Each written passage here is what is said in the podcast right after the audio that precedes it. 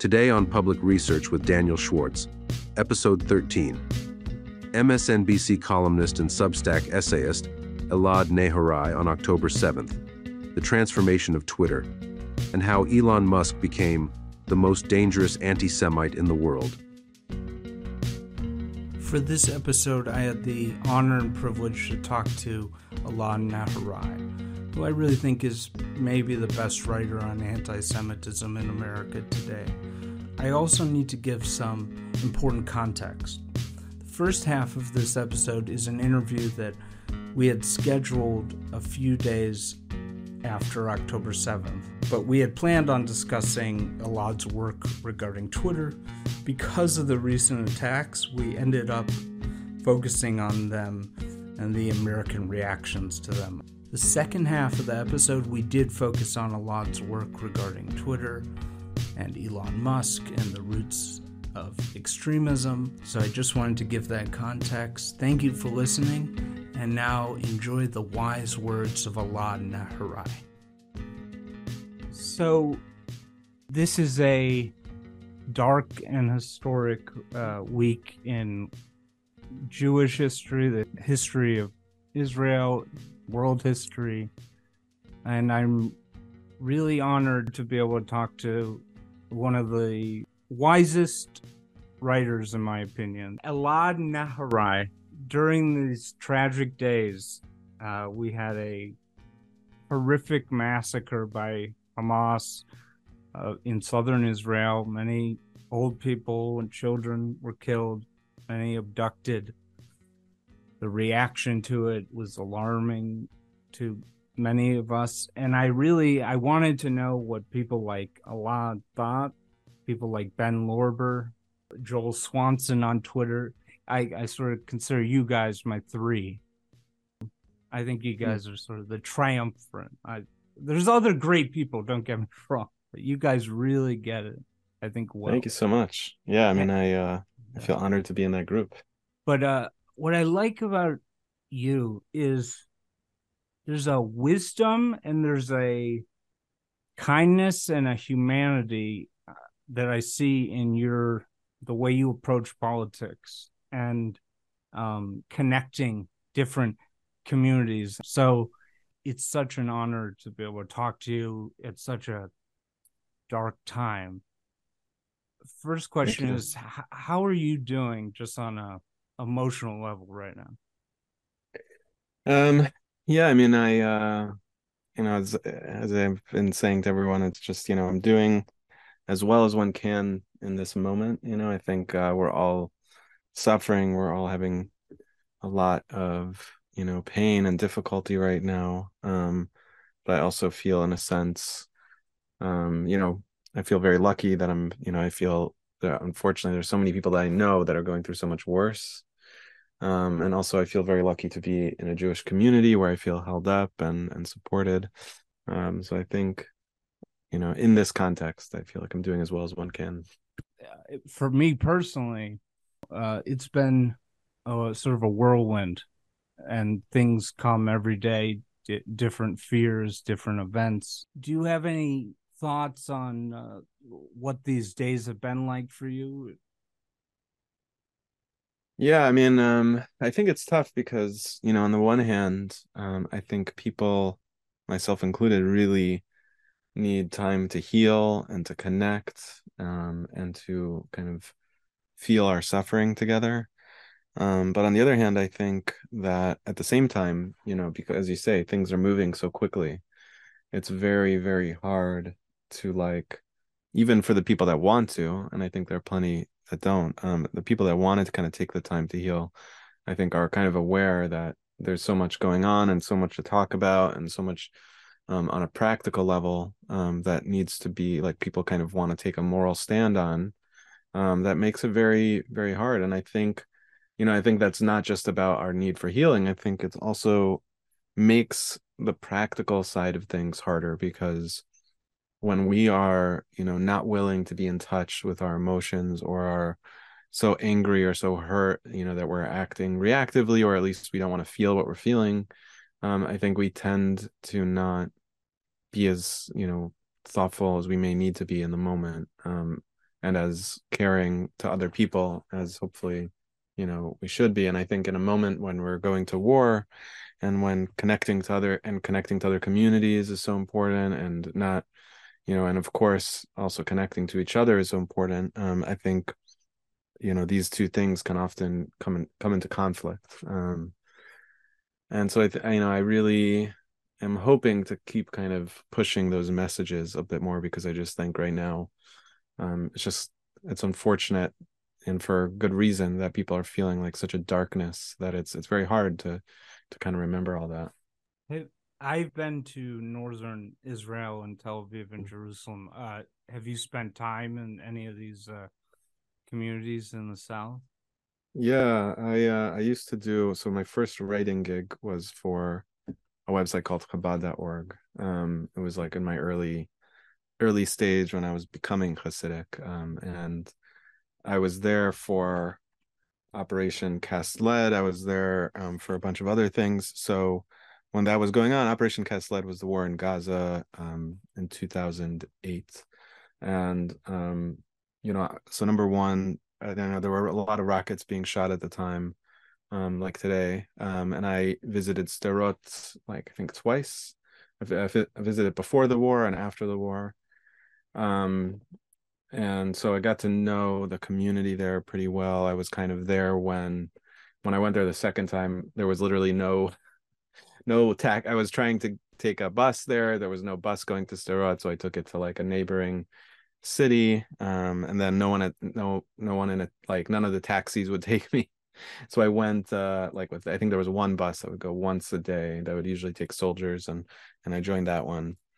And uh so when I came there the second time, um, and I finally made it over there, um, you know, there it was really a powerful sight because at that time you know there were so many rockets falling and most people were kind of staying indoors but i went to the center of the town and what i found really interesting was there's kind of like a group of people that were still hanging out in the like downtown area um and i would like so i gave me an opportunity for people to interview and i got to know them pretty well and we would just chat and then uh, a rocket uh, alarm would sound and we'd go you know a lot of the like restaurants and stuff are essentially also bomb shelters. We they would just kind of take me inside and we'd wait, then we'd come out.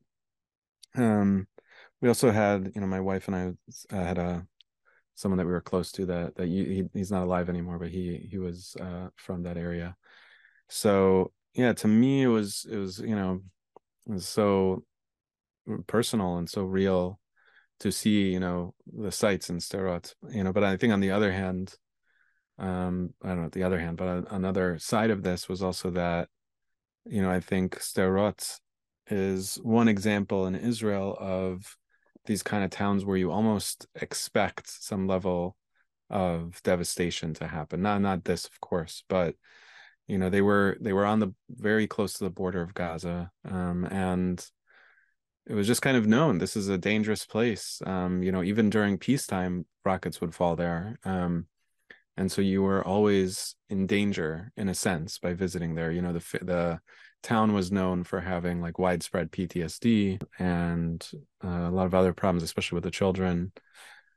And so you know i think when some of us heard this story we were of course devastated of course surprised by the extent of it but i think not surprised that an attack occurred there. And i assume you probably have do you have connections to any of the people who died or, or... um i have i think like most jews um i don't have uh, well i personally don't have like thank god i don't have yeah. someone that close to me that died but uh, every like my entire facebook feed my friends my family or my friends of my family like all knew people that were affected on some level. I had a it was just my face. Someone mentioned someone used the term like their Facebook feed was like an obituary for like a week. Um, and I think it was yeah, it was that was exactly what my Facebook feed was like. Um, and what it was like to talk to people and to connect with them. You'd never know if you're calling someone and just checking in with them if they said, you know what I said, which is like my family's okay, or if, you know, I called another friend who works with um like uh Holocaust survivors who live in poverty, which is a big problem in Israel um, and he said, you know, half of the people he knew were killed there uh, in that program, and also mentioned, you know, and now he has a translator uh, for his work that lives in Gaza, and he's thank God alive, but he kind of assumes at some point he's he's he's feeling very hopeless in terms of what's going to happen with him. So, you know, this stuff is is personal to all of us deeply.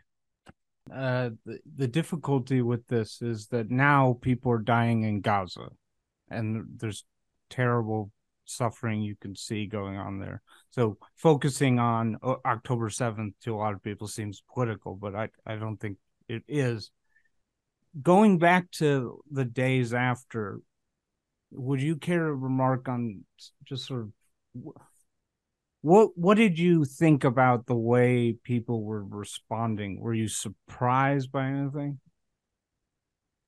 Um, like for like the immediate days afterwards. Yeah, some of yeah. the um you know the the tweets that went viral. This uh, Teen Vogue writer wrote wrote. Um, what did you think mm. de- decolonization was supposed to be? Essays, the, mm. you know, st- mm-hmm. those types of things. What do you have any thoughts on that?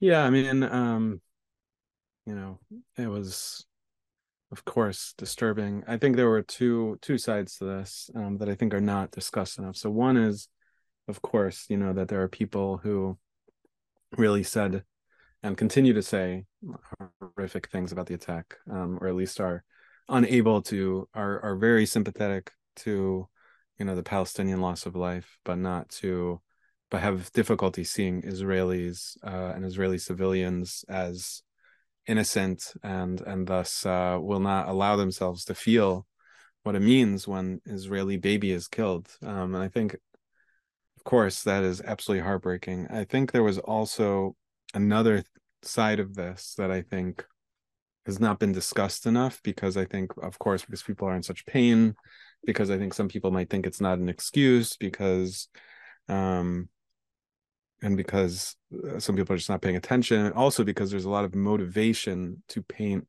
the entire left and progressive world as anti-Semitic.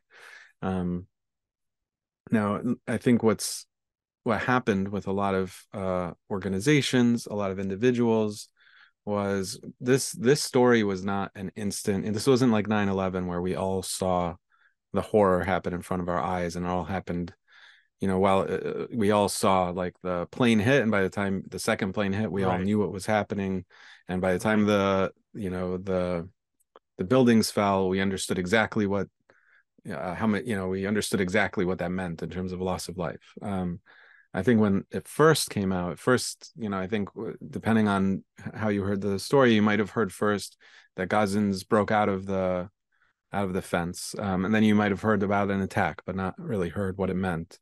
And then you would hear about, you know, innocent people being killed, and then you heard about a town being attacked, and then you heard about multiple, you know, and and that you know was on and on. And then you heard about the concert, you know, and at a certain point, it became very obvious that this was like a different attack.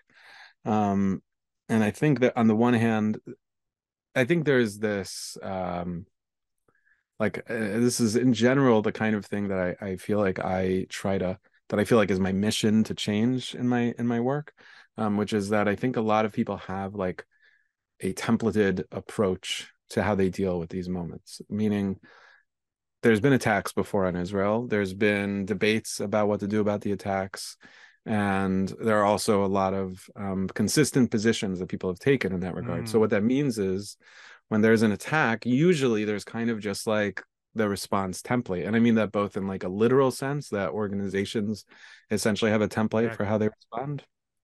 And then you have an individual like in your head kind of a pre-recorded idea of what you're going to say in that moment. Um exactly. and i think yeah, and I think that makes sense. It's it's hard to completely craft an, a completely new ideology or way of thinking for each attack.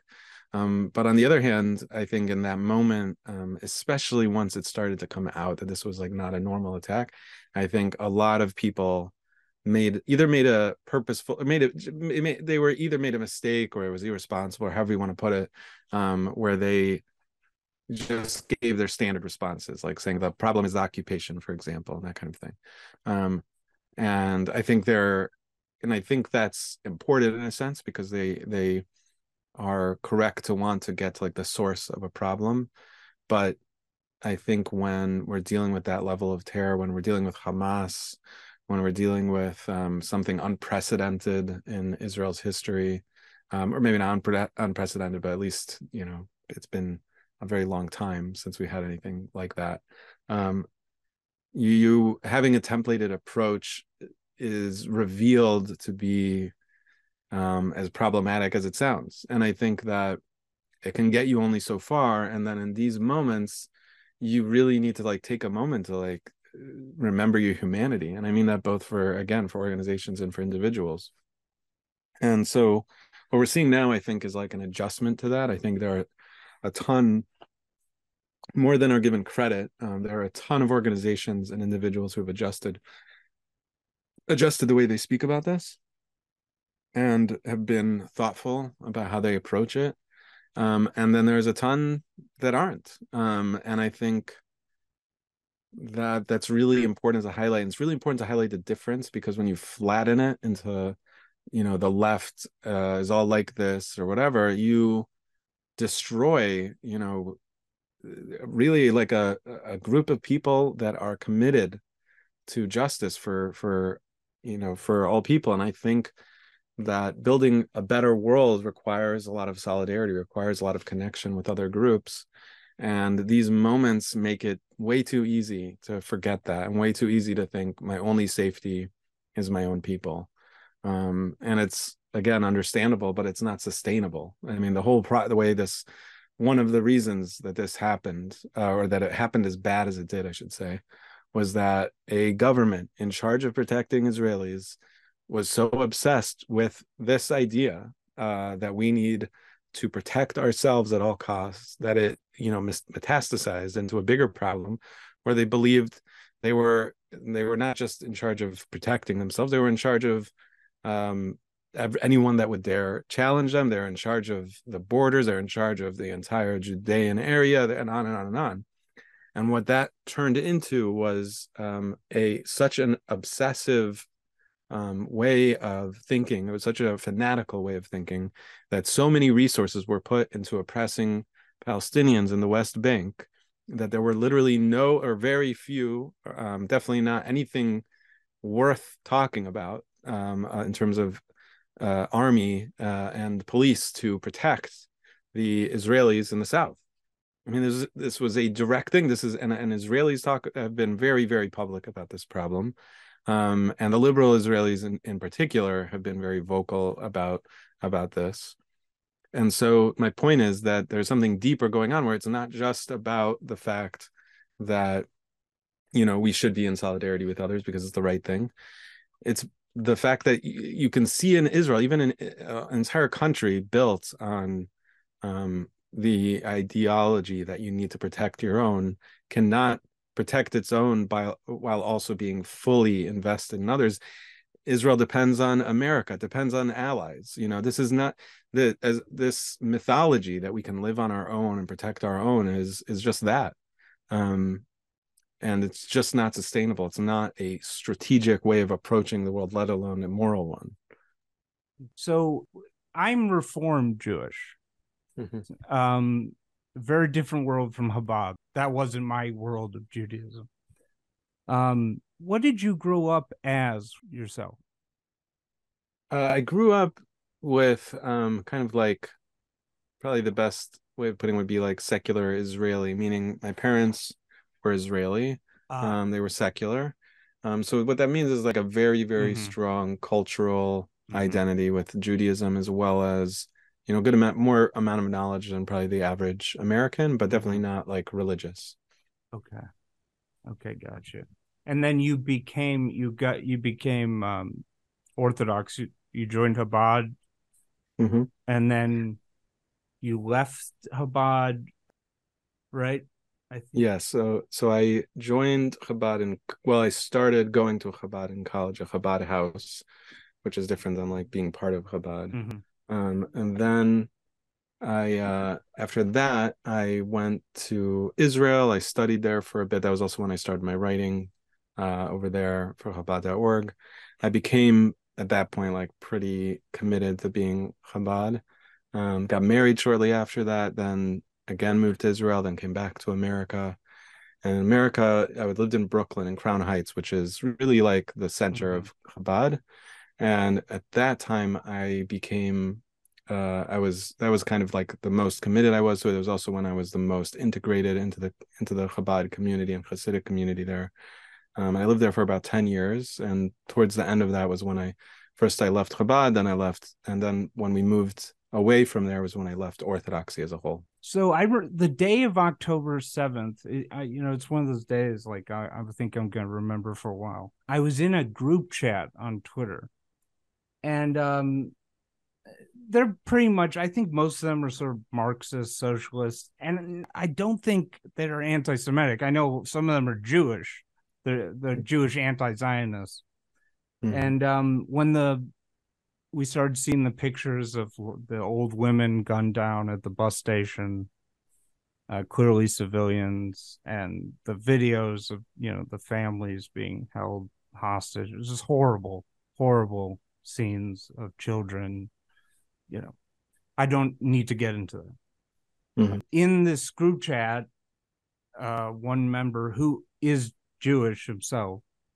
um, but uh, anti-Zionist said, "Glory to the heroes." Mm-hmm. Today or something, and they were really celebrating. And I'm sort of a contrarian. I couldn't help myself, and mm-hmm. I was emotional, and so I posted a picture of the dead women at the bus shelter, and I said, in quotes glory to the heroes question mark mm-hmm. mm-hmm. and they came in they basically told me there are no um, israeli civilians um, right. and this is actually I, we heard there's a big youtuber named jt chapman who goes by second thought. He said there are there are no israeli civilians. There's settler mm-hmm. uh, oppressors uh, Muhammad Zaman sent Fazal, thank you very much. He says, Did the Palestinians actually take civilian hostage or is that fake news? Um, I don't care. yeah, the occupiers I don't, are not civilians. That that is what it comes yeah. down to. Like if imagine French, like if if Sorry, uh, Germany, you know, let's say Germany to, mm-hmm. to be non-controversial, invaded the United States and they they said, you know what, Cincinnati, Ohio is our ancestral home, and you know everyone knows mm. that's blatantly false. But they they take your home, they murder your grandma, they bulldoze like your neighbor's house. Are those people civilians there? No, they're occupiers, and those those are criminals. Yeah. That that is there are no civilians there in the illegal military occupation. I, mm-hmm. you know this subject better than me, but I was not prepared for that. I didn't know that mm. was a uh, thing, so I was really uh, shocked for many days by mm-hmm. that. Um, yeah. I think you're wiser than me. I'm sort of the dumb guy who like just reacts with my gut. So like I'm j- I was just angry about that. But I'm sure you saw that stuff. How did you feel about that particular line of reasoning? Yeah, I mean, I think there's like probably, you know, legalistic arguments you could make or technical arguments like for example, uh that would require um believing that all of Israel um every single person in Israel is a settler. Obviously, I think there's plenty of people that have maybe um, some logical arguments for why that's the case. Um, and then, um, uh, but you could also argue, well, that's not the West Bank. This was in Israel proper. But I think ultimately, like, I don't think that debating that is eh, productive because I think really what it is is like if you think that like an elderly Holocaust survivor or a baby or a child or you know any of those people that were collected. If you think that a child being uh, tortured in front of the parents or the parents being tortured in front of the kids, you know, and on and on, we can go into a million examples. Like if you think that that is legitimate, like there's really nothing. We're we have nothing to talk about. Like meaning, I like that's what I would say to them, and then I wouldn't debate them anymore because it's like,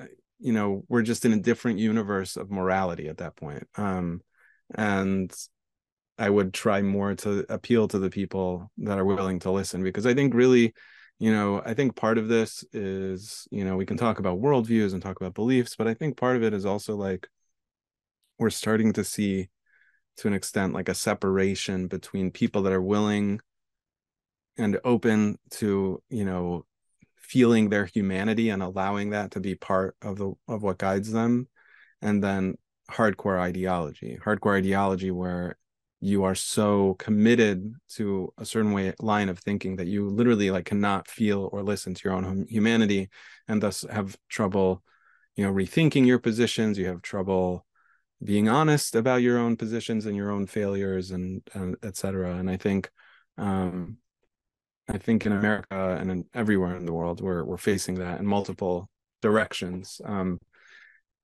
you know again i do feel like the issue is maybe overblown on the left but i also think that because a lot of people are not willing to acknowledge it or not willing to kick out or call out people that do it um, the problem continues and persists. I know for a fact that many, obviously, David Duke is one example. People use Zionists as a euphemism for Jews. We know that there are anti Semites who are call themselves anti Zionists, but I really, I, I don't think it's as simple as anti Semitism with a lot of these people. Like, I think it's it's sort of more of a political thing. Marxists were very you know, pro like hijacking and uh, anti-Israeli terrorism, and so like we sort of see that strain of kind of Marxism today, where they just really hate, they really hate Israel. But for some of them, they just think Israel is evil, and but they're not anti-Semitic. Uh, mm-hmm. Sometimes that is the mm-hmm. case, I, I believe sometimes yeah. clear, clearly not. So Israel Palestine is the issue I sort of agonize with the most. I could argue both sides. You know, I argue in my own head about it. Uh, and I'll give you an example. Have you ever heard of the Rabbi Arik Ascherman? He's this guy. Mm-hmm. He goes to protect um, West Bank farmers when settlers like at- attack them, and he oh, just stands there. He's been stabbed by settlers many times uh, trying to defend like uh, West Bank olive farmers. He's a heroic guy, and I saw him speak at a friend's house, and it was so powerful. In the field, we continue to see um, rampant settler violence that is not checked. The security forces are not willing to lift a finger, practically, to protect Palestinians. The, unfortunately, our security forces are giving almost total direct or indirect back, backing to uh, the settlers as they've been cleansing this entire area of Palestinian presence. And I've long thought it's a total disgrace that Israel is not arresting these settlers that are just being horrible to, you know, like people trying to harvest their crops and stuff. So that's on one side. On the other side, and I wonder if you agree, the rhetoric, the new rhetoric of sort of the younger left, and I really like these people 95% of the time. But the rhetoric has gotten really extreme. You can say apartheid, that's fine, but it is just Israel is pure evil. The Palestinians are pure good. And there's a phrase I'm hearing uh, a lot of the younger people on the left uh, streamers say, and it's amazing, where they say the Israel Palestine issue actually isn't complicated. It's really simple. And there's a really um, obvious solution and the occupation,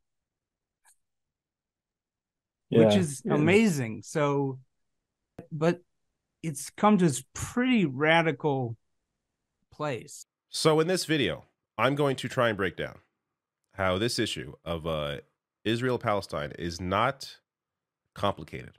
As millions of people have poured out onto the streets in defense of Palestine, a common retort we're hearing from defenders of Israel has been this You guys don't actually understand what's going on. This is actually a very complicated conflict. Stop pretending it's black and white. And the intention of complaints like this is really clear. They're intended to get you to ignore the murder that's going on in front of your eyes because if Israel Palestine is too complex to grasp, well, you might as well stay at home. You don't want to get anything wrong. It's not complicated. Yeah, I mean, I think that, well, number one, I think, I'm trying to think about the best way to respond. I think that there's definitely i mean a huge problem in that respect. I think it's also like it's very clear to me that there's kind of like especially in that podcasting universe there's a lot of like contrarian ways of approaching things and i think saying something like well it's actually simple um, is kind of a big part of that um, i I think it's it's really important at this point for for us to work with allies and and for ourselves to be vocal about these problems about about the problems in the the rhetoric and the dialogue because you know one of the things today I kind of ranted a bit on Twitter about white leftists uh, because I really feel like there's a bunch of people that are like dying to feel like saviors, um, dying to feel like they're the ones who are going to solve this problem, and dying to feel like, you know, they're dying for a simple answer, like because it would be amazing for them to have that. Because for years they tried to ally with with Black Lives Matter, and they couldn't really commit, you know, perfectly. They tried in this in this respect, and I think just being anti-Israel without a larger vision of what that means in terms of like just in terms of Israel, but I think also in terms of um, humanity and like your approach to life and your approach to the way um, you think like conflicts in general should be handled, especially ones like that. Like, I think is not something that's been developed in their minds, and I think in a lot of people's minds.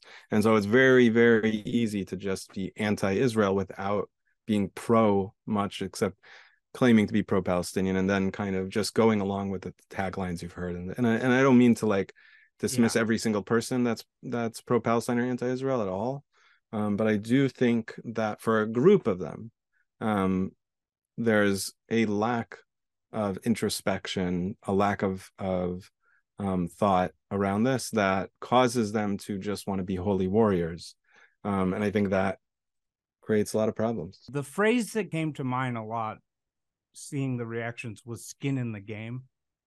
Mm-hmm. I started I'm not going to name names, but like when you're a Lutheran from South Dakota and you're going up to like, and you're saying like, you know, that Holocaust survivor who like went to Israel and now he's old. Uh, you know, you're like a Rhodesian, you're like Bull Connor, Mm. You're a war criminal, settler, mm. apartheid, denigrating these people. If I was Lutheran and I was like anti Zionist, I would take pains to say, you know, I know about the Jewish history of um, pogroms and I know about this desire for safety and I understand why it came about, but X, Y, and Z but I'm just amazed by the amount of times I don't I, I don't even see any attempts to empathize. Instead, they depict uh, these people who came from Europe from displaced person camps as quasi Nazis. Mm. And yeah, it, I mean, it bothers yeah. me. It bothers me. Yeah, no, I mean, it is it is upsetting. I mean, I think that I think also I think there's kind of one of the things that I I try to highlight um as well is that I think it's important also to separate the skin in the game people because I think, for example, um, I have Muslim and Palestinian friends who, the moment the hospital was attacked, you know, blamed Israel um, for it. Um, and for the record, I still don't know. I personally don't feel like we don't yet have enough trustworthy testimony between either Israel or or Palestinians, but but um you know i did think anyone rushing to assign blame in that moment uh, was just making a mistake just like from everything i know about misinformation and stuff not not about israel palestine um but when they did that and they were so angry and it upset you know so upsetting um i think i didn't i didn't feel in any way upset about it. And and in general i don't feel upset if they're sometimes saying something that i feel offended by or hurt by or or might feel hurt by by somebody else um, because they have skin in the game. Like they're very scared for the people. They're just like when i see a jewish person saying something or an israeli person actually more american jews saying things that i really am think are really problematic uh, at this time i'm also like well these people are grieving you know they're in terror. Um, in general i would disagree with them and want to talk to them about it. I do try to find my ways of talking about it depending on who they are. Um, but it's also like we have to be thoughtful and careful about about these things. Like in the same way meaning to say in the same way that we're kind of hoping for that for ourselves from others um, we should be kind of expecting that from ourselves even while we're grieving. Um, because i think if we can't do that then i think on the other hand it helps me understand what other why other people have difficulty with empathy. But um, i think there's a huge mountain of a difference between the people who are suffering and afraid and concerned for their families and in general have intergenerational trauma around this have their own trauma around this. Um, and on and on. There's a huge difference between those people who are muslim and palestinian jewish and israeli um, and like you said like a like a white lutheran from south dakota or whatever uh, is massively different. We see that you know across the board in america you know um, where so many people treat this stuff like it's a game like or like it's a or like you know many people have made the analogy to it seems like some people are treating it like a sport. You know you put on your you know your team's uh, makeup and outfit and uniform and flag and you go out there and you think you're on like the right side. And i think for a palestinian marching or a muslim person marching it's massive different massively different i'm uh, to be marching with a flag than than for you know some some other people. Yeah. I'm not going to lecture palestinians about you know you shouldn't be angry. Obviously those people like have legitimate uh you know they have skin in the game right as you say. I i have a friend uh from israel and he would say to me it was sort of funny he'd be like just imagine from my perspective. I have this hipster in la come up to me after you know people in my family have died for Israel after mm. this country was created by the UN after the Holocaust the displaced the Holocaust survivors many of them dying in the 48 war and all the sacrifice building this country and we were told we're a legitimate country and now it's 2023 and some hipster from LA comes up to me and says yeah, you're like apartheid evil, and like we just gotta like undo you as a mm. country. Like you're not like legitimate. Like you know, yeah. 75 years after the fact. Like, yeah, yeah, undo it. And the, the from his perspective, that's so infuriating because he's like, well, does anyone say Paraguay is not legitimate? But they they just get to come up to us and say, yeah, you're not real. And yeah, so I mean, I, I think yeah, I think there's like a, I think you know, there's multiple ways of looking at this. Like on the one hand, I do think that solidarity movements are important. I'm sure that you know a lot of the people who are fighting, who have skin in the game for Palestinians, are, you know, I'm sure grateful to to have people on their side. Um, exactly. Yeah. But I think that there's like there. This is why I think like the humanity part of it needs to constantly be reemphasized because I think that you know there are people that are doing it for the right reasons and people doing it for the wrong reasons. And there are people who are doing it without regard to the consequences of how they how they speak. And then there are people that are doing it you know with thoughtful approach and are being brought in in that way. Um and there are people that are being used you know in different ways um, by by multiple different actors. Like for ex- like just to give an extreme example is like the far right right now nick fuentes and others are strategizing ways to recruit um, pro-palestinian supporters to become white nationalists and white supremacists. You know this is something that is like a real thing um, it's not imaginary um, and it's common. I mean i don't know common but it's widespread enough that it's a problem.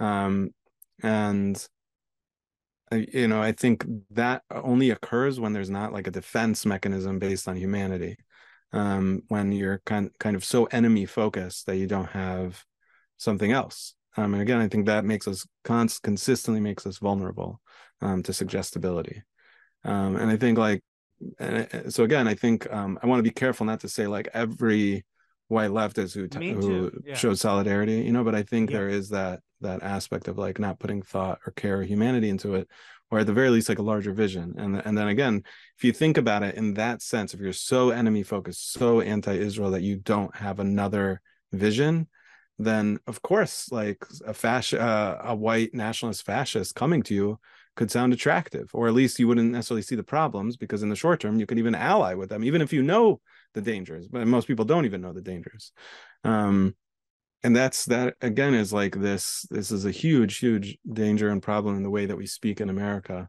um, and elsewhere where where we become so focused on destroying an enemy that we forget what we're trying to build. We uh, one thing I've noticed, and it's really sad, and it's also boring, is that the sides are not even talking to each other at all. They're not even having the same conversation. And mm. and this isn't to say one is wrong or right. So, but basically, you've had during this um, uh, bombing of Gaza evacuation, and and horrible stuff has been occurring. Don't get me wrong. You have the right saying, "Look, Hamas is like ISIS, and they need to be destroyed," and then you have the left saying, "This is genocide," and they're not even communicating. So right wingers would ask, "Oh, what are we supposed to do? Just send a letter?" You know, and I would be interested in hearing that discussion, eh, but I'm not seeing it anywhere which is really it's sad, especially because it's boring. And you know, I view myself as ignorant. I view myself as a learner. I don't think I've read enough books on the subject to tell people exactly what the right thing is. So I I'm trying to learn. Like when people say we need an immediate end to the occupation, I'm trying to figure out right now like does end of occupation mean that the Gazan ports can import any amount of Iranian weapons with no filtering? Is that like a core part of end of occupation? I'm trying to get past these slogans, and it's just everybody likes the slogans. Nobody likes these details, and it's just yeah. very sad. Mm-hmm. Yeah, it is sad.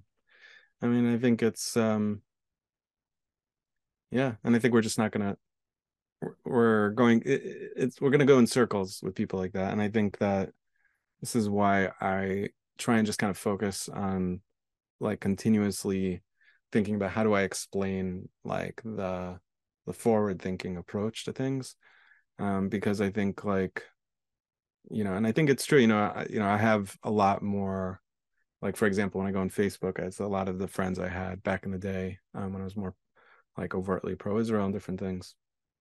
And the, so on my end, I see a lot of things that disturb me from there.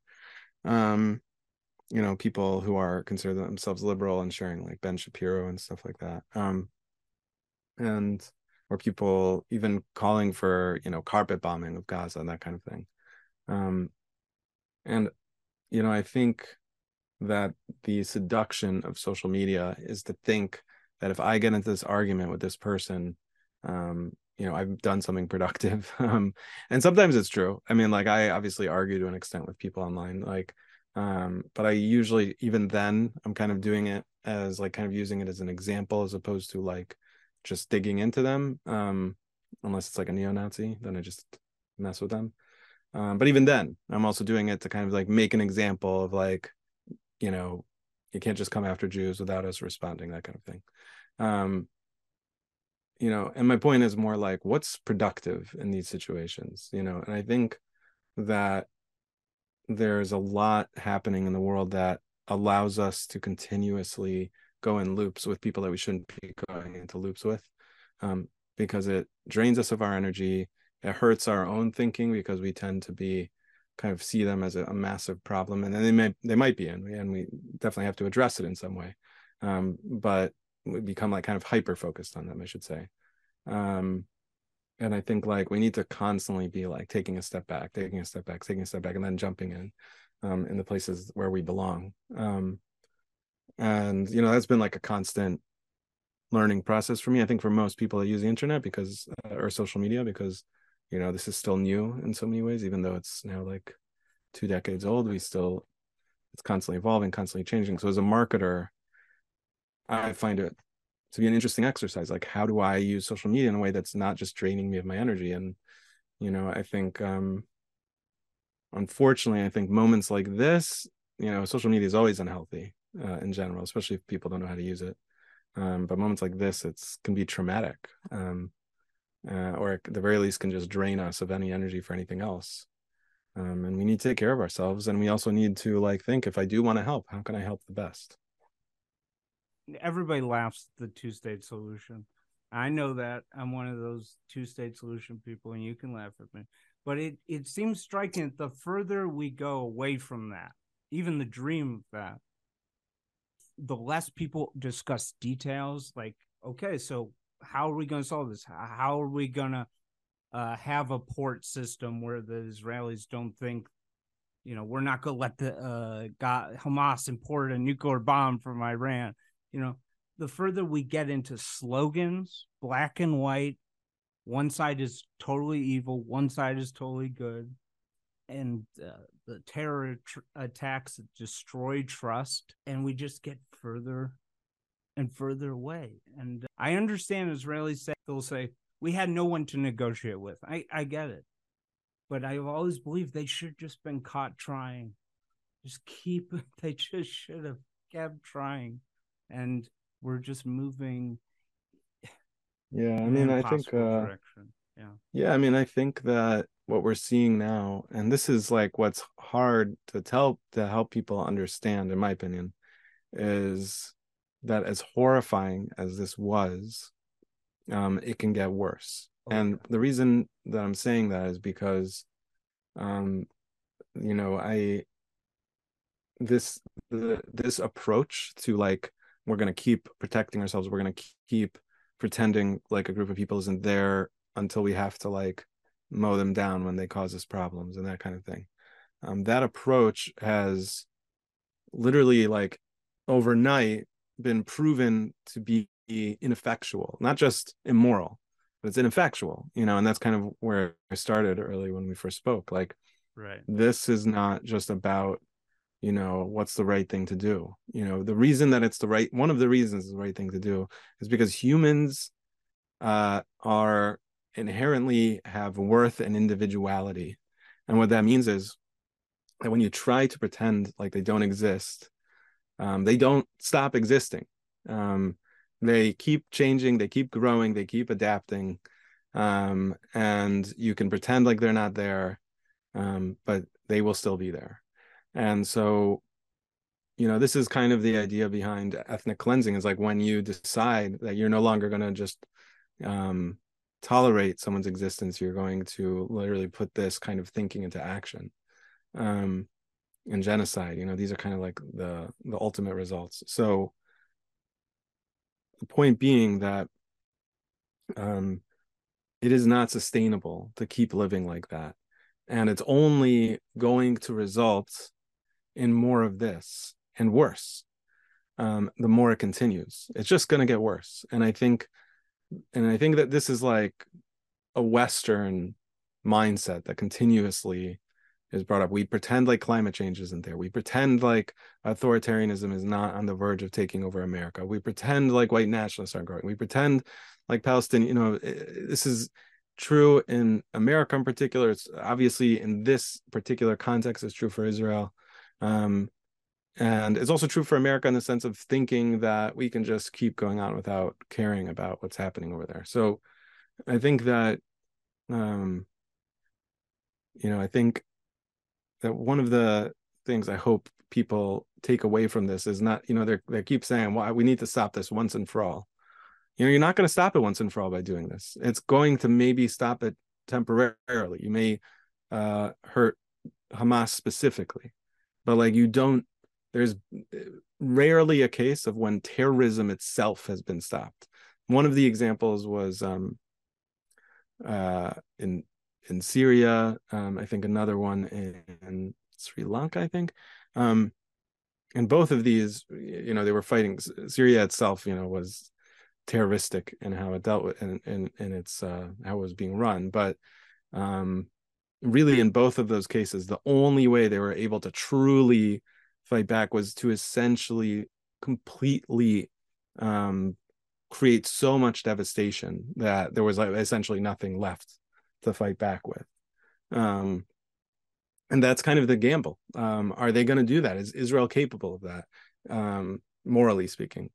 Um, I think is a question. I mean, obviously they're to a certain extent going in that direction.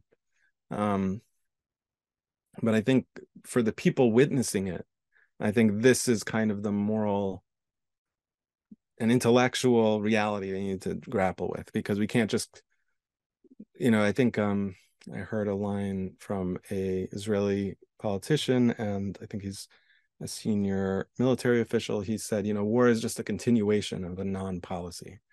Um, and I think the problem is war doesn't sound like that. War sounds like you're doing something. Obviously, you are doing something, but in terms of like a strategic approach, um, an approach that stops these things in the in the long term and in the big picture, um, and in a way that you're not going to have to consistently return to it, um, it's not a solution. It can um, be a sugar high, sort of. Yeah, yeah, yeah. for sure. And it's for, for people who are suffering. It sounds good, you know, um, especially when they are so rightfully angry and desiring vengeance. Yeah. You know. And I'll just say this: I and I, I wonder what you think. I have this horrible feeling in my stomach where like Israel fought fought three of these wars um 48 67 73 they miraculously won them and they sort of there's that arrogance of the winning streak yeah. I, we're always going to win and you got iran just who, who has been building up these forces all over syria and lebanon on the border with god knows what weapons and i think if they go into gaza I, you know I, I, we could really have sort of that Yom Kippur too, and um, yeah. hope hopefully yeah. that does not come to pass. And now, our second interview with Elad recorded over a month later. So we're going to talk about Twitter today, Elon Musk and your X out hate campaign. Um, mm-hmm. But before we get to the campaign, uh, why don't we talk about when did you start using Twitter? Oh, that's a good question. Um, well, I started, I probably joined like, I don't know, probably more than 10 years ago, but I didn't really start using it seriously until probably like 2016, 2017, because, um, yeah, maybe 2017, because I, I had a, you know, actually it was interesting because I had a, a relatively big following on, on Facebook. Um, and, the discourse at the time was getting so difficult um, for me because you know i was so upset with a lot of things i was at the time i was in my orthodox community and so i would get a lot a lot of pushback from kind of people i knew from friends and whatever that lived in my community um, and it was just very painful you know because i was hearing a lot of people kind of really become more and more right wing say a lot of hateful things and i just it was just really hard. Um, and the technology itself, uh, the social media aspect of Facebook makes it a little difficult for discourse because um, kind of one post can get a back and forth attention for a long time. So I just started ranting on Twitter. and um, you know, without it was the thing I liked about it was I could write something and it would just people would lose not pay attention to it, you know, uh, two seconds later um, and I really liked that. And I also didn't have the same audience there, and so I just kept ranting and ranting, and eventually people, a few people, start listening, and and that's uh, that's basically how it got started. Was just this really just kind of verbal diarrhea to get out into the world. Yeah. What was your assessment of the previous regime?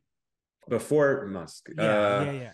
Yes. So, I mean, I thought I thought it was horrible back then. You know, I I I was running an account to to that was monitoring anti-Semitism at the time, and you know, just like Facebook and other places, I was extremely upset with how much anti-Semitism, naked anti-Semitism existed. Not to mention all the coded anti-Semitism, and at the time, that was like as bad as I had witnessed. You know, I was very vocal about it, both on this on my own account and also on this kind of alternate account I was using and I became, you know, actually kind of an activist at that time. That was kind of actually where a big part of the beginning of my activism around social media. So it kind of started started well before Elon Musk, and then once Elon Musk got involved, that uh, you know evolved very quickly. And you know, I'll also add that you know I've been very interested in this stuff, both in terms of that work I was doing, but also because I do marketing and you know the more i learned about extremism online and the more i learned about you know the way extremists in general um, try to um, recruit people the more i started to see it really aligning with marketing tactics in general um, and that both helped me understand it, but also worried me a great deal because I know how effective it can be if done well. So, so I mean, and I agree with you. It was it was definitely not perfect before Musk came in, but there mm-hmm. at least were right. There were at least some kind of guardrails, right? Um. Yeah. Exactly. Exactly. Okay. There were some, but it was quite badly run. I think the first time I heard someone float the idea was actually from that this guy Darren Beattie, because I remember uh, mm. he went on Bannon or Tucker or something, and he called mm. out Elon Musk. He said Elon Musk should, you know, buy this or do this, and he like challenged him. He's like, "Be a man, or you're just gonna be like some rich guy or something like that." Mm-hmm. Darren Beattie has thought a lot about what Elon Musk should do to save this nation's public discourse. Darren, thanks so much for coming on. What do you think Elon Musk will do? What should he do? The stakes of who controls the global public square are vastly more than the meager $30 billion that Twitter is allegedly worth. The stakes of who controls the global public square is more important even than an electric car company. And in fact, I would say winning the political battle in the West is more is just as relevant to the future of human civilization than even space travel. And I remembered that. We'll get to it later why I bring that up. But just take me through his purchase, what you saw him do, and how long did it take you to figure out your assessment of the guy? Um, no, I, I, I actually, from the beginning of him um, mentioning the purchase, I was sure it was going to be a disaster. Um, and I was sure he was going to increase the bigotry on the site. Um, and I was sure the moderation uh, was going to tank. Um, you know, I wrote an article very early on um, about the purchase. Um, uh, like I think it was yeah, it was before it happened, like a month or two, and he had kind of floated the idea. And the moment I heard the phrase, there was two things that like got my attention. Number one was the phrase "free speech absolutist," and then I also had noticed him starting to spread conspiracy theories, and especially a conspiracy theory about George Soros, which to me always sends you know alarm bells to my uh, in my head. So um, I started. So first, I kind of called out the George Soros thing. Then I wrote a piece that kind of addressed the whole free speech absolutist aspect. At the time, I was convinced he was also a bigot, but I kind of didn't want to focus on that too much um, because the kind of the point of the article is like any time a site or a social media site um, gets into the whole free speech absolutist territory, that's when neo Nazis take over. That's when hate starts to spread because when you basically when you remove all moderation then hateful people can take advantage of the situation and grow an audience very quickly so that happened on reddit you know that happened on you know reddit in the early days I haven't on twitter even during gamergate um, which was actually why they increased moderation so you know these are the places where people become mass shooters or get, become radicalized and becoming mass shooters but um, you know, I think at the time he hadn't fully revealed how um, kind of unhinged he is. So I think I expected things to get bad. I did not and I and I really tried to ring alarm bells, especially as I started to see the anti-Semitism rise uh, and the anti-Semitic conspiracy theories in particular. Um, it was that and the and combined that with and then combined with that his reinstating neo Nazis. So kind of that combination, which happened relatively quickly, uh, much quicker than I expected, um, that really kind of started me becoming more vocal about it. So, what are the big changes Musk makes when he takes over? Uh, so, there's a number of things. One was um, so there's kind of two sides to this. One is Elon Musk's own voice, and number two is his moder- his his control of um, Twitter itself um, and what is considered hate speech and all that.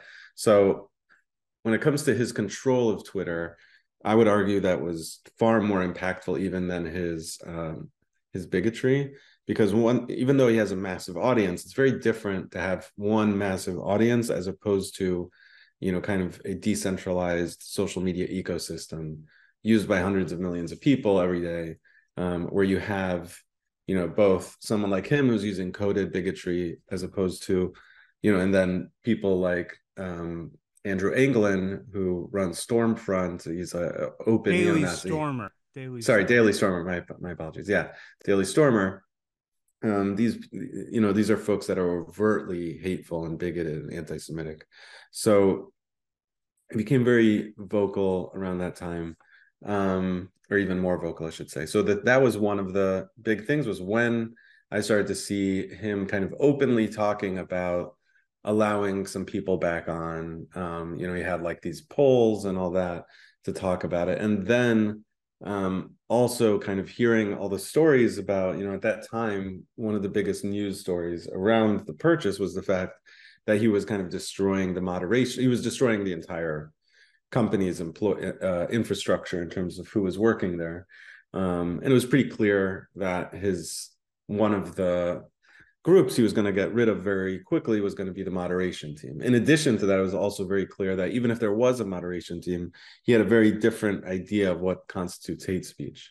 Um, you know, for example, he feels like racism, quote unquote, racism against white people, and uh, is you know ban worthy whereas um you know racism against black people uh you know some uh other hateful speech is not considered hateful speech. Sa- transphobia. cis is uh... right. Exactly. Exactly. Um and and anything transphobic is you know he's himself is saying it all the time. So why would that be against the rules?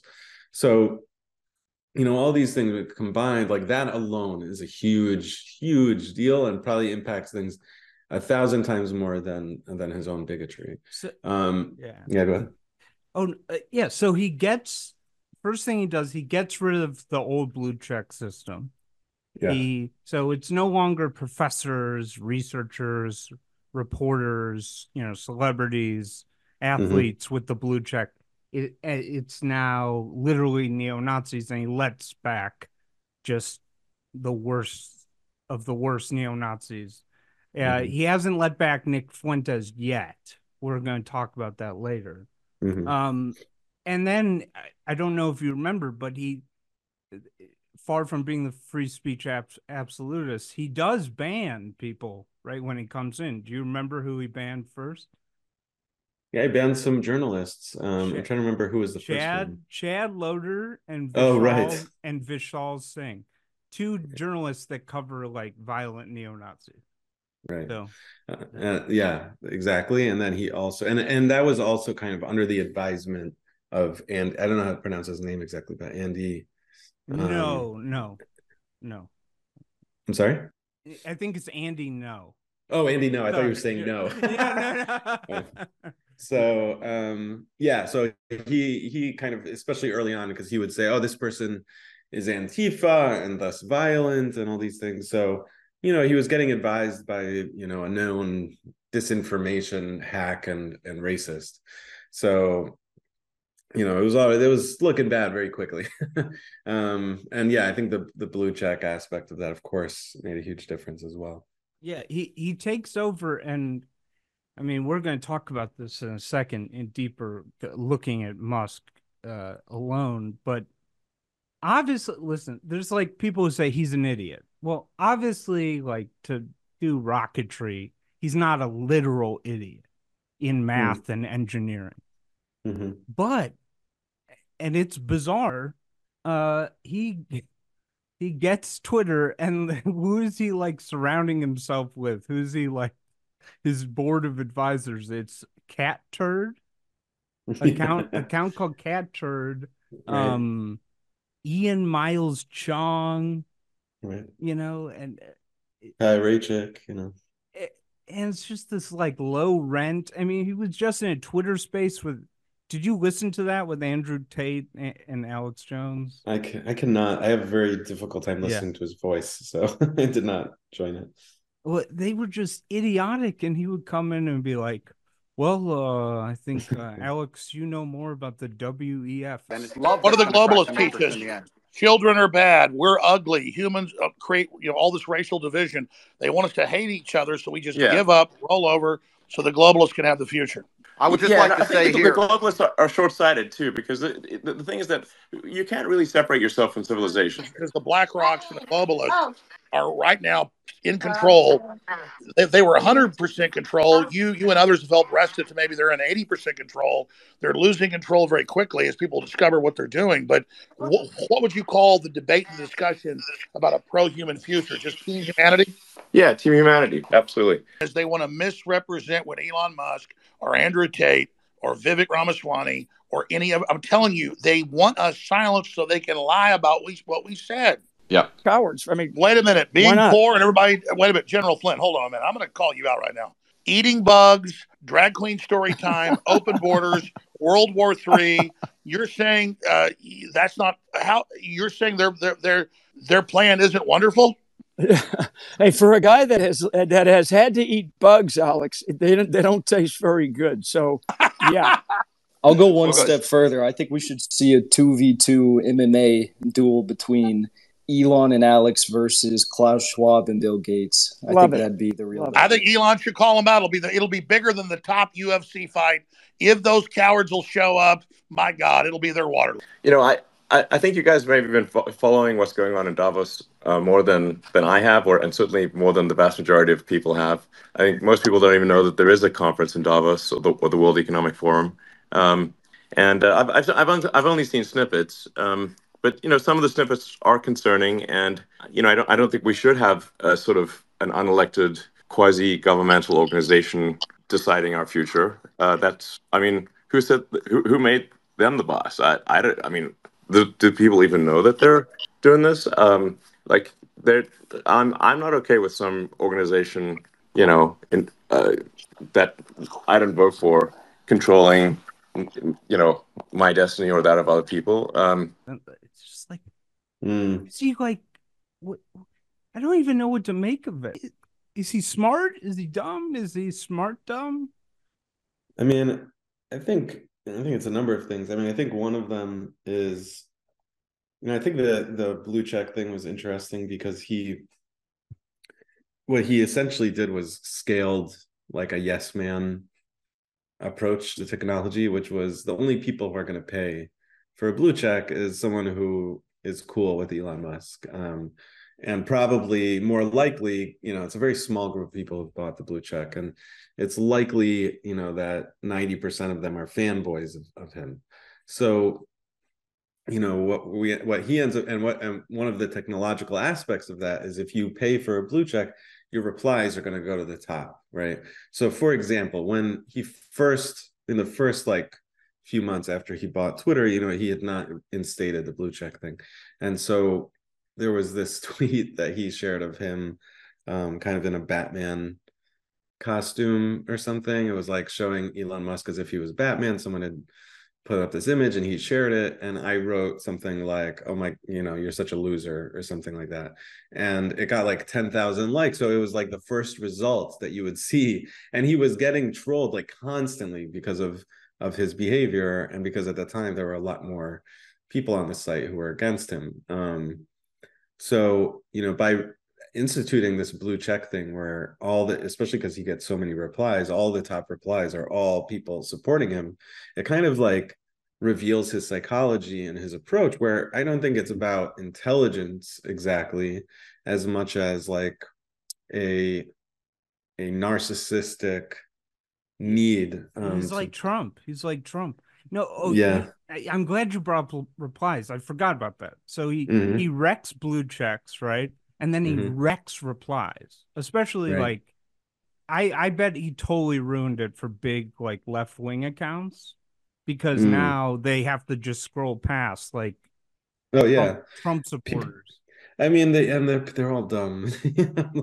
so it's very it's very hard to like when you see a viral tweet. It's always like it used to be. You know, at the very least, it would be something interesting at the top. You know, even if you disagreed with it, it would be something engaging because it literally engaged people, right? So like this is uh, like the opposite. You're just seeing people who are gullible enough to buy a blue check are the ones who are going to the top. So it's uh, you know, really destroyed the like sense of discourse. And I think most people that didn't buy blue check kind of stopped replying or stopped looking at replies. So it's like not a great uh, you know, user experience. So he brings he bans two uh journalists that are critical of neo Nazis, Chad mm-hmm. Loder and Vishal Singh. And then he brings back some of the worst Nazis in the world. They're all brought back. Some of them even get blue checks. I for me mm-hmm. that was yeah, I was exactly like you. I was like, this is horrible. Um, mm-hmm. totally unrelated mystery though. Question. Um, Gab's Gab, which is the uh, the older free quote unquote free speech uh, version yeah. of Twitter, uh, it, its usership has gone down by half this year. Mm. A lot. Do you have any guess why that might be? I mean, it might have a lot to do with Twitter. Um, I'm not sure, but I could see that being a big part of it. You know, I think for so long, you know, Gab, Truth Social, Parler, there were all these sites that were trying to do what Twitter has done now, which was to have kind of a right wing uh, mainstream platform. The problem is all those sites tend to fail because people don't want to, you know, the vast majority of people don't want to be in a far right website. Um, so what Elon Musk did, which I actually think is relatively smart, you know, instead of um, instead of you know kind of trying to start from something from scratch, he saw he has the money. He saw, or in theory, he does. He saw, you know, this mainstream social media site that a lot of people on the right use, and so you know maybe I can hijack this site. You know, he kind of I think he had this belief um, that just this no matter what he could hold people captive on the site. Um, and so i think you know it's become a big big draw for the right. Like a lot of the people who were once on parler and on truth social you know are much more likely in, to use twitter now. Um, especially when you take into the fact that not only do the blue checks um, like uh, go to the top of replies they also have the advantage in the sense that the really popular ones can make money um, on the site. So um, it kind of creates this ecosystem where those people want to be there. I don't know if that is what happened to Gab. I'd have to look closer at it, but I could see that being a big part of it. Par- yeah, Parler's gone now. When's the last time you looked at Gab? Um, I try not to look at it too yeah. much. yeah, yeah, me too. Well, I looked at it uh last week to prepare for our interview, and look at what I found was hilarious. It was every mm. account now has their Twitter. Mm. Okay, yeah. So they're they're all gone. Mm-hmm. They're yeah, all sense. on Twitter. It makes sense, yeah. And Musk, when it really got alarming was around. Um, well, he started doing the Soros stuff. You know, Soros. Mm-hmm. He said mm-hmm. Soros hates humanity. You, you tweeted this thing about George Soros. You said he wants to erode the very fabric of civilization, and Soros hates humanity. Like, when you do something like that, do you Yeah, think I think about... that's true. That's my opinion. Then he mm-hmm. started replying to just outright anti Semites, uh, including right. Andrew Torba, the founder of Gab, mm-hmm. who's a Nazi. Um, and then, uh, but, but and I was reading your Substack, and you you got it right. He he was he was very oblique in tap dancing. Mm-hmm. So like he would reply to this anti-Semitic thing about Mel Gibson and just be like, "Oh, he's really that buff now," right? Mm-hmm. So always like plausible deniability. Um, but it really reached a crescendo with uh, ban the ADL. Um, because and me and you both right. noticed this. He was boosting by liking tweets from right. a just open anti-Semite named Keith Woods from Ireland. Right. Uh, and, and it's also a neo-Nazi. Yeah, yeah. Uh, so let's talk about that. And I also want to ask, what do you make of this theory that Ben Collins reported on that, or did do you think Musk knew about ban the ban the ADL hashtag before it happened? I, I I could see that. I mean, it's definitely possible because he's he's like that, but I also think he's very impulsive, and I think um, so. It's impossible to know what he was thinking, but but what one thing that's very clear is that he joined it um, in its early stages when it was almost exclusively neo-Nazis and anti-Semites using it. Um, so at the time he joined it, it was an overtly anti-Semitic um, campaign run by overt anti-Semites. Um, so for me, that was actually the biggest indicator. Obviously, his conspiracy theories were were just that, but uh, to me, you know, one of the biggest indicators of anti-Semitic intent is when you actually collaborate with anti-Semites on an anti-Semitic campaign. Um, and that was a big deal. Yeah, I agree, it was a big deal. But the problem was that a lot, unfortunately, the way it was reported, because a lot of the media tends to whitewash this stuff for whatever reason. Um, you know, they kind of made it sound like he joined the movement at a later stage. It wasn't necessarily about anti-Semitism, you know, et cetera. They gave him a lot of the benefit of the doubt, and it was just not like that. And um, you know, I tried to call out Vox for doing that um, because they just got the facts wrong, and it's just hard. It's hard to to make sure people get their facts right on this yeah, stuff. When, when he was liking a tweet, and and this is the contradiction. He's supposed to be this amazing genius, Mm-hmm. But then his fans will be like, "Oh, he didn't know. He doesn't know that Keith Woods is right. a neo-Nazi." Right. When he likes exactly. his tweets, it's mm-hmm. like, so what is he? Um, yeah. But but but eventually, he became just overt. Uh, recently. But you write in responding to another tweet. Yes. Um, this is the actual truth, and it set off a firestorm of criticism all the way to the White House. Right. Uh, do you want to explain that thing? Uh, sure. There was, um, you know, it's another one of his just replies, you know, but someone basically said, you know, that the Jewish population, Jewish Americans were um, allowing, you know, kind of this you know minorities to come into America or promoting. They said uh, wasn't it dialectical hatred of whites or something like yeah, that? Yeah, it was something like that, and um, you know, just basically it was the Great Replacement conspiracy theory where you know Jews this this idea that Jews allow um, or actually try to destroy Western countries uh, and white countries through immigration and through promoting diversity and all these things. Um, and it tends to be something where stuff like you know immigration and diversity are seen as existential threats um, to white countries, white Christian countries, or countries that they see, I should say, as white and Christian. Um, and um, and and and in that vein, you know, in addition to them seeing these things as existential threats, they also believe there are masterminds who are doing this. Um, which are Jews. Uh, I mean, it's and very often the way it's first presented is not naming Jews, not being too overt about it. But this the basic idea is there is that there's some mastermind behind the scenes or masterminds behind the scenes who are trying to destroy um, you know Western civilization, which is why when he mentioned George Soros trying to destroy Western civilization, you know this was something that was not just about Soros, was uh, conspiracy theories, also kind of connected to this larger conspiracy theory. So when he supported that, he said something like it was absolute truth. Um, this was a situation where no longer was he talking about George Soros, no longer was he talking in vague terms.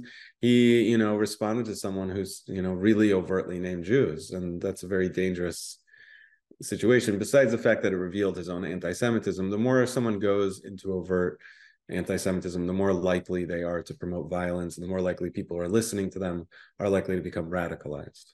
And and then at the DealBook conference, and I I like Andrew Ross Sorkin, but he mm. should just read out the tweet that he, eh, that that he had agreed with because mm-hmm. he just asked him broadly, and so Musk was able to get. He said, uh, basically, oh, I wasn't talking about Jews. I was talking about right. the ADL.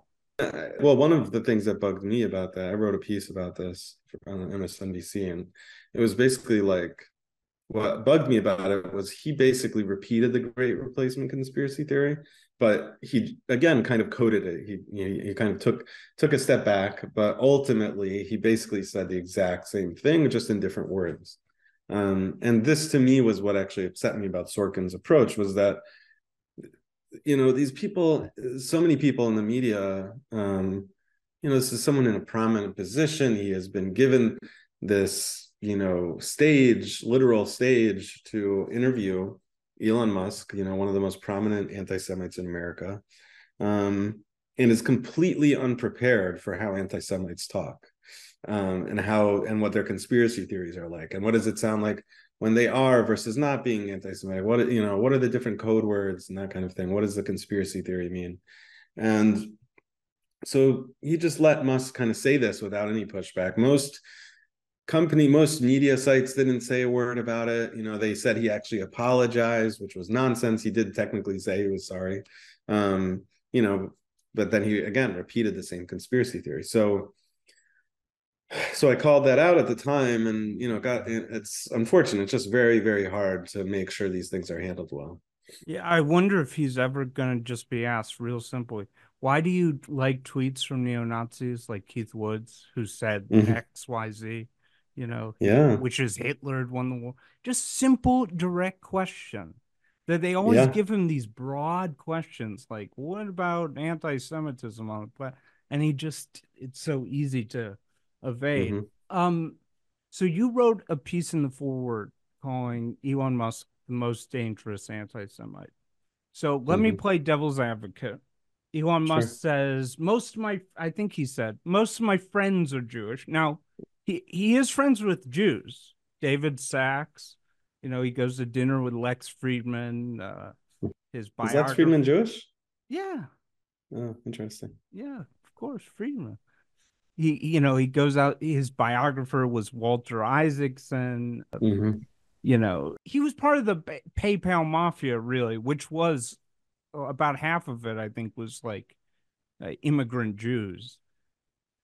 So, how, how do you respond to that? If he has Jewish friends.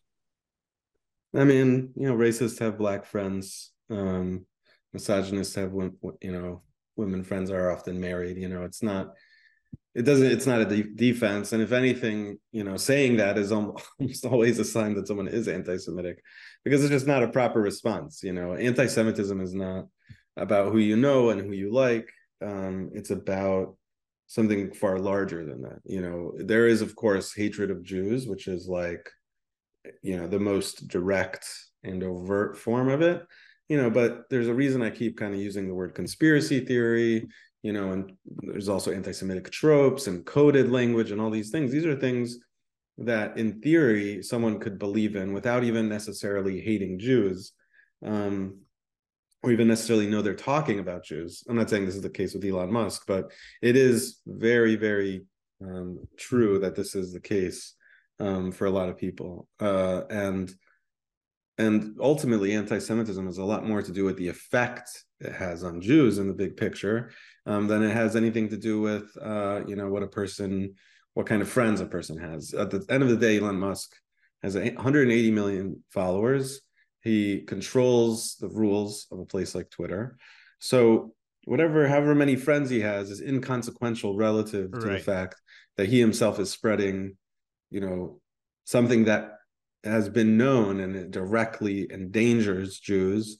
Um, and he's empowering literal neo Nazis to endanger Jews. So whatever he thinks or feels in that scenario is irrelevant. Right. I, yeah, it's sort of like if you told me that Henry Ford had Jewish friends. it doesn't matter. It doesn't negate. You know, publishing the international Jew, right? Yeah, and it's also like I mean, he's done like for example, Twitter Spaces with with some token Jews, and I think you know to kind of like stem his whole. Oh yeah, you know, ben, yeah, Ben, ben Shapiro, Shapiro, yeah. Sure. He, he also he met with Netanyahu. He went to Israel. All these things, like he always does it like a day after he does something anti-Semitic, and um, you know, it's actually even that kind of highlights his anti-Semitism because really what he's doing is kind of trying to separate Jews, and I mean, it was very clear once he, you know, replied to that hateful tweet about Jews that you know it's this kind of idea that here are like this small group of Jews that are okay, and then here's this like vast, you know, eighty percent of American Jews are liberal. Um, so even if he was only talking about liberals, which I don't think he is, but even if he was, um, he's you know essentially tokenizing the Jews he likes, um, and endangering the rest. That doesn't. It's not much better, um, especially once we're talking about again neo Nazis who are very glad to hate all Jews, and um, are becoming empowered by him. You know, so yeah, there's a lot happening there. Have you heard from anybody that knows him personally? Um, I don't think so. I mean, I got trolled by Chaya Raichik, but I don't think that's the same thing. Uh, first of all, I just commend your bravery for taking on the richest guy on earth. And I get you guys live in the same town, so it's even more awkward. I yeah, I don't think we're in. I don't think we're in the same neighborhood, but yeah. um. So you start X out hate uh, because you would think, you know, there are a lot of these ex Twitter employees, and some of them do speak out. Uh, um. Mm-hmm you would think somebody like that or somebody some big vc person would be with the leading critic of musk's uh, reign at twitter but it was you. So why did you feel the need to step up and tell me about the campaign? Sure. So exile hate was um or is a campaign with it's essentially like a letter campaign. We have um I think something like 173 signatories at this time, where it's all Jewish leaders of various forms. You know, a lot of rabbis, um, academics, you know, activists, leaders, you know, that kind of thing, um, who have signed a letter, uh, an initial letter calling out the danger of Elon Musk's anti-Semitism, as well as calling on advertisers to drop their support or to, to drop their advertising on the site, which is funding the vast majority of the revenue comes from them. Um, so the reason I did it was because I was writing a ton at the time about this. I'd been sharing on Twitter, my stuff was going viral. I was sharing, I was, you know, I wrote that article you mentioned about him being the most dangerous anti-Semite. And, you know, these are things that were at that point seen by millions of people.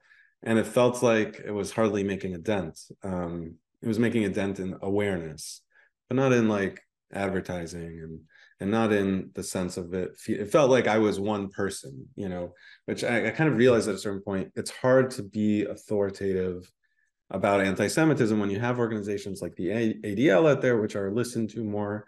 Um, and so when you're kind of a lone voice um, it's just not enough. And so i came up with this idea with my friend that you know we really need to like band together and make it very clear that this is something the Jewish community as a whole is very concerned about. Um, and so I reached out to a good amount of leaders on my own. I have enough connection with a lot of them that I was able to kind of get the ball rolling. And then, you know, I kind of recruited a few to help get some others on board. And, you know, it's not that hard to convince Jews that neo Nazis are not uh, great people and that we need to do something about them. So, you know, I'm really grateful because it made a big impact. Isn't it bizarre that we're in a world where you're doing what the ADL was supposed to do and they're running ads on Twitter? Yeah, we're in a backwards world. No one should be relying on me, but it was yeah, I mean it's it's very depressing. It's very depressing. I've been you know, kind of biting my tongue about the ADL for a long time. Um, they've done a, you know, in Greenblatt in particular. I don't want to talk about the ADL as a whole. Um, you know, where he's really just done it's, this is not a new thing it's just been years um, of this kind of mis, you know approach. Um, and yeah it's exhausting to watch. And, and once i started to see how much you know i think that was like really the breaking point for me was when he said that line and then the next day greenblatt like thanked him for moderating a different form of, of what he considered to be hate speech. So uh, yeah it's so, it's hard. It's hard so to watch. the, so here's where we we disagree we have a strategy difference mm-hmm. i think it's fine if people want to go to Bluesky, go go for it mm-hmm. i think the more effective approach is stay because what is the source of musk his wealth okay mm-hmm. there's there's these government contracts and that's got to change somehow and then tesla my advice to people is stay on Twitter and tell people like AOC and Elizabeth Warren and Adam Schiff and Ruben Gallego and Senator Merkley, you can tell I looked this up, who all drive Teslas. They all mm. drive Teslas. Really? AOC drives one? Yes. If people wow. would pressure these people to publicly sell these cars, mm-hmm. uh, make a big deal of it, and then we can brand Tesla as a right wing car because, like, really, the source of Musk's wealth are wealthy white liberals because mm-hmm. they want their Tesla, they love their Tesla, and it's like if we could get them to be like, "Oh, I can't be seen in Tesla." Yeah. Well, so I mean, actually, we're not as far apart as you may think. I mean, I am on Twitter, and so by the way, by the way, I had to look it up. AOC has committed to trading in her Tesla for a union-made oh, EV. Great, but great, great. That's good news because I was about to lose it. But um, but yeah. So I when people ask me like because you know on blue i am on Bluesky and on threads and very often people be like why are you still on twitter if you're like so vocal about elon musk and and i say you know to them kind of the same thing you know I'll say here which is that i do support people quitting the platform just because you know partly it's a self-care thing. I don't think most people should be exposing themselves to neo-nazis constantly. And the other thing is that you know it, it does make an impact to leave. I don't think it makes as much of an impact as people think but it's helpful. It's helpful. Um, but either way i don't think it's an activist thing. I think people leave anyway because they hate it. Um, and i think that's something that i would depend on far more than you know some relatively neg- negligible amount of people leaving so my um so my approach has been this is why I launched X Out Hate is because I believe very strongly that the way to hit him hard is to hit him in his, you know, in the pocketbook. And and I'm kind of more focused on ads just because I think it's a more direct way. You've done a great job. You've done a great job. Thank you. I appreciate that. Yeah, I mean, but the reason I focus on that more than like let's say Tesla is just because, you know, I'm kind of more at the moment just kind of focused on that. But I do think I do think all of this stuff, tarnishing his reputation, making sure people know what he believes, you know, getting the word out, um, will affect things like Tesla, especially because, like you say, you know, it's liberals that have given him a lot of his wealth. I think also the other thing is that government contracts are a huge part of his wealth, um, both in terms of like, you know, how Tesla gets a lot of government um, contracts, and then also you know starlink and all these things. So he was recently rejected for something like a 900 million dollar deal with the government and it's likely that it's because of all this behavior not to mention his behavior with ukraine. So um so that's you know very good and i agree that his you know tesla needs to be hard that's the, really the source of his personal wealth. Um and i think you know the government advertise like all these partners of his need to be called out gm and Ford work with him because they have are making a standardized EV charging system with Tesla. You know, there's a lot that can be called out. The initial draft of X Out Hate actually kind of included a very exhaustive list of places that should um, end doing business with him. But like, in order to get as many signatories as possible, I tried to just keep it focused. Um, what? But yeah. What I'm thinking about now, because he just brought back Alex Jones, he, I, he just brought back Kanye West Mm-hmm. The first day back, Alex Jones was doing false flag stuff. Uh, the first day Kanye mm. is back, he's doing an anti-Semitic rant, and so I think he's going to bring back uh, the Nazi Nick Fuentes soon. And well, he's he's back. I mean, he's he. Well, yeah, yeah, yeah, under uh, another name. Yeah, yeah. Right. I think he's officially might bring him back soon. And right. I've just been thinking about boy, I would really like to work with people to get prepared for when that day because mm. like I would just love to go to a mm. local Tesla store with some flyers. You know, this mm. is what you're subsidizing. Mm. You see mm-hmm. this? See these tweets? Yeah. You know who's funding it? You. yeah, you. Because like yeah, I mean, I I don't know about you, but nobody in my family is allowed to get a Tesla. and yeah. people need to start being annoying mm. and a pain in the ass to it's really the rich liberals mm. you know if, if we can change them right mm. that so maybe we disagree on this so here's my hot take everybody thinks he's a total idiot for buying twitter and obviously he overpaid because of the timing but I don't think it was that. I I mean, he's worth over two hundred billion. You know, I he mm-hmm. bought the global town square. I think. I, I think it wasn't that bad of a deal for him. I mean, well, I think it was. Yeah, I mean, I don't think it was. A, I I've actually been pretty vocal. I think it's like. I think that you know, it kind of reminds me of how people kind of gloated about Donald Trump being stupid. Like, it's very self-defeating to have that approach because it's just something that makes people feel good. Right. And it has no actual practical benefit besides lowering your defenses. Um, and i think i think it's a big problem because i think like when people make you know these kind of comments it's very often like this idea that they will someone like musk will inevitably fail. And i don't think that's true. I think that's a very like fantasy based approach you know just like with trump that people just thought he would you know this prosecutor or that prosecutor was going to save us. That's not how it works.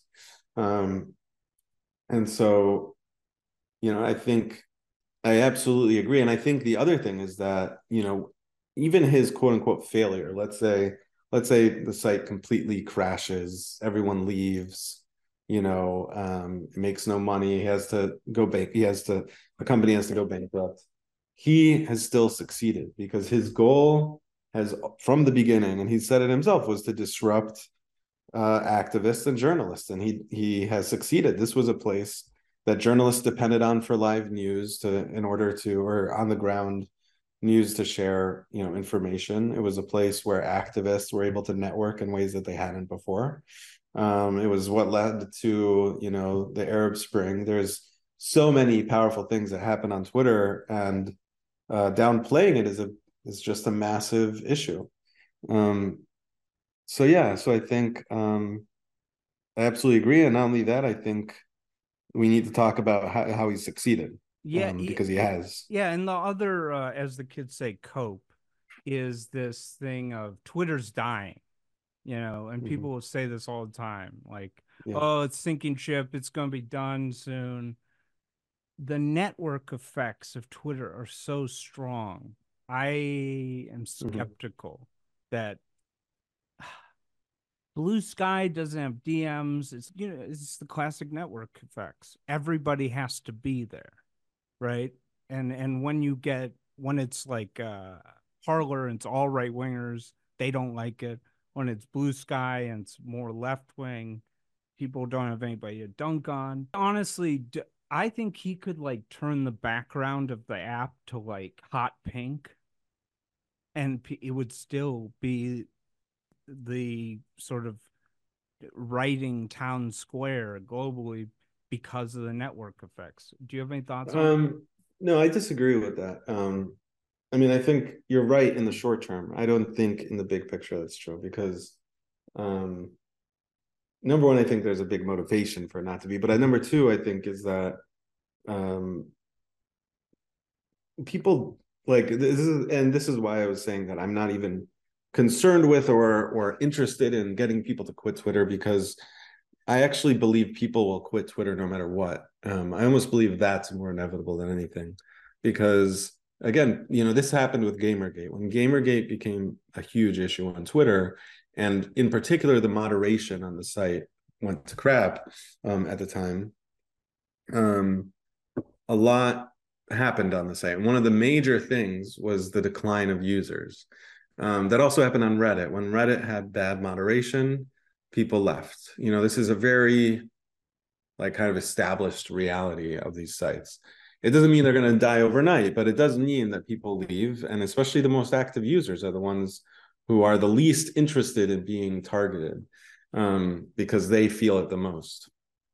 So it's hard. It's hard for people to leave, especially if you have something like a hundred thousand followers or whatever, hundreds of thousand. But you know people are leaving um and and i think once we see i think it's really going to shift the tide's going to shift if and when more media companies leave i think that's that's going to be a big part of it because it's it will become less and less um, influential in the sense of like being a source of truth for a lot of people so I think the question is more what time frame will advertisers kill the site before users do? But I think it's honestly, I, am convinced that the site is uh, going to have an inevitable decline into um, lack of relevancy. I do think it's going to be hard and it's going to take time, but because of what you're describing, but but it's not sustainable. I I got bad news. I'm gonna have to delete this episode because I just saw that Linda Yaccarino. She says Twitter has never been safer.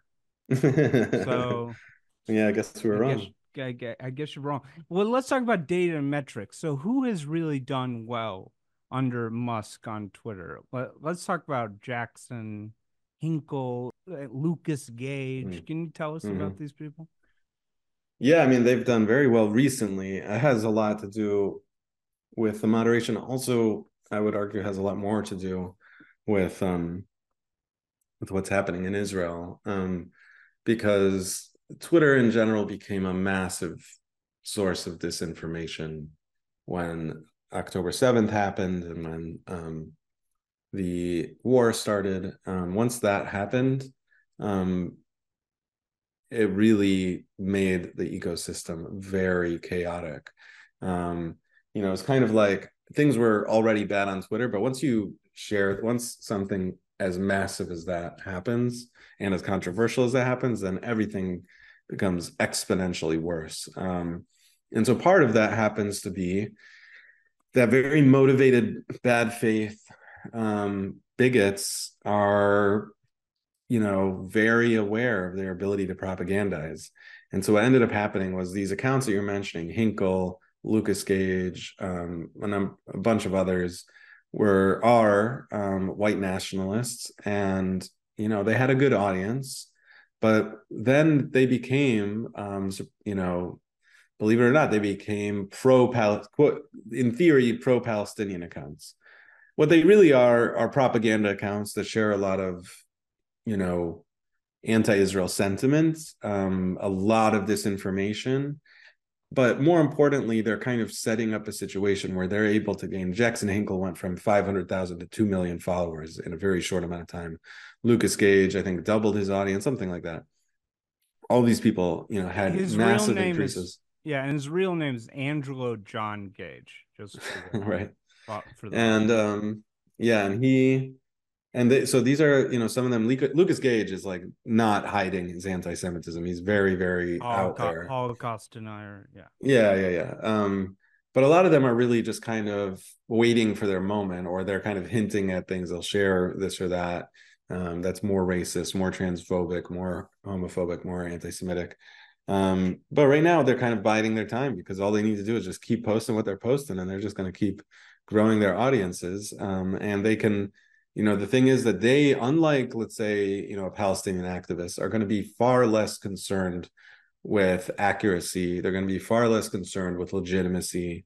Um, all they care about is rage you know rage bait. They're going to be they want to get people upset. Um, because they know that will increase their followers and that's literally what's happened you know yeah so saying like oh the hostage women are in love with hamas you know, because of yeah. the picture, you know, just disgust, yeah. disgusting.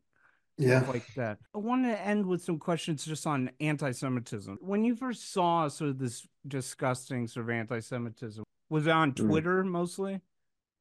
So the thing that like first, first, first got me interested in online anti-Semitism was I wrote a very stupid article when I this was back when I was first Hasidic, like in my early years. Um, and you know i was kind of believing in a lot of kind of mystical things about jews at the time um, and i wrote this article that was meant to be kind of like a deeper take on an anti-semitic trope. And i was trying to say i, I wrote something like the, the, title itself was already a disaster. What brought attention to it was something like jews do control the media was the title. And it was kind of this you know idea that no jews don't actually control the media but we do have this massive effect on the world spiritually. And so you know all this stuff. So the like white nationalists it was published in times of israel so like that kind of combination of that title and being in times of israel um, written by a Jew was something white nationalists loved the moment they saw it because it was oh. like, oh, this Jew has just confirmed oh. everything we believe. And almost immediately I started getting like just a ton of attention. I, I had no idea at that time how big this community was and how vicious and, and all these things. Um, and all of a sudden, you know, it was my first time. Now it's like nothing to me, but at the time it was quite shocking, you know, to have you know thousands of neo-nazis uh, reading your stuff and going after you and mentioning you. So i like you know that it just everything i did also made it worse. Like i asked the people i asked the people there can you please take down the article? you know and all that stuff. And they refused at the time and they were only willing to make it anonymous or whatever they they gave like a gave it a, a what's it called a pseudonym um it was like mendy something and when that happened, you know, all these people are conspiracy theorists. So that just got them more excited. They're like, oh, look at them. They're covering it up, you know, and it was just like, no, I'm just scared of you neo Nazis. And um, anyway, so the point being, like, I that exposed me to a lot ah. because I was looking at my blog analytics and I was seeing, okay, they're coming from Stormfront, they're coming from, you know, here and there.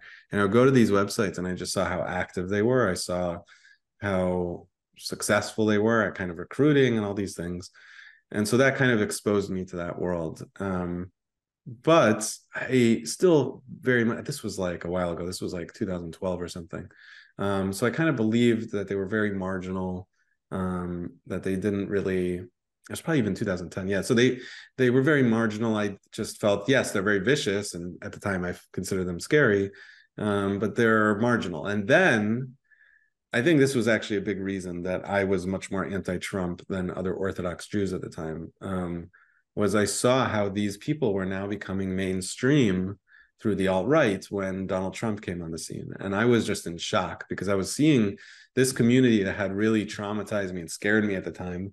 Um, and had used and still does, by the way, share my article. Um, and I saw them like becoming accepted. And I was just, I never would have imagined that at that time. It was the most shocking thing to me to have that thing happen to me that felt as horrible as it was, felt like a fringe issue. And all I had to do was avoid certain things and not get in trouble again.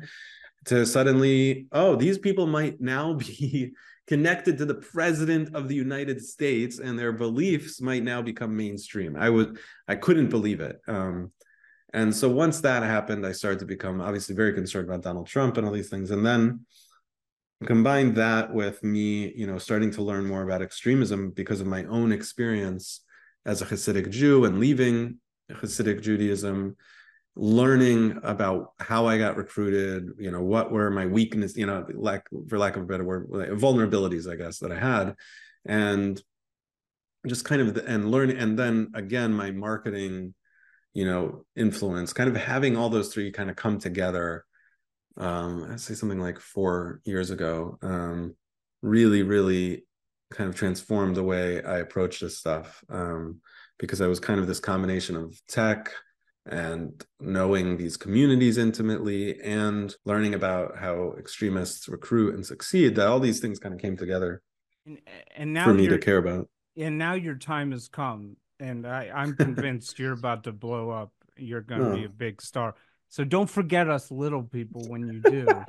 uh when you're uh on your book tours and stuff um so but yeah i think and i think people regard you uh, especially on it seems demeaning to say on twitter as one of the experts but really twitter is just a, the global town square of writing i sort of think you mm. are like one of the wisest. I I think Ben Lorber, mm. you, a few other people. So I did want to ask you this question. I sent you a thing in your DMs. I have I looked for anti-Semitic tweets and I mm-hmm. found mm-hmm. some. There's one where it um, says "Crikey, look at the nose on this one," and nuke Israel. And then there's mm, one with the mm-hmm. the mouse with the like herpes and the yarmulke. Why is the anti-Semitism so? It's not just extreme; it's so vicious. Mm. Like like the the cartoons and the stuff. Dude, yeah. the viciousness mm-hmm. for Jews. It's so yeah crazy. What do you make? Why is that?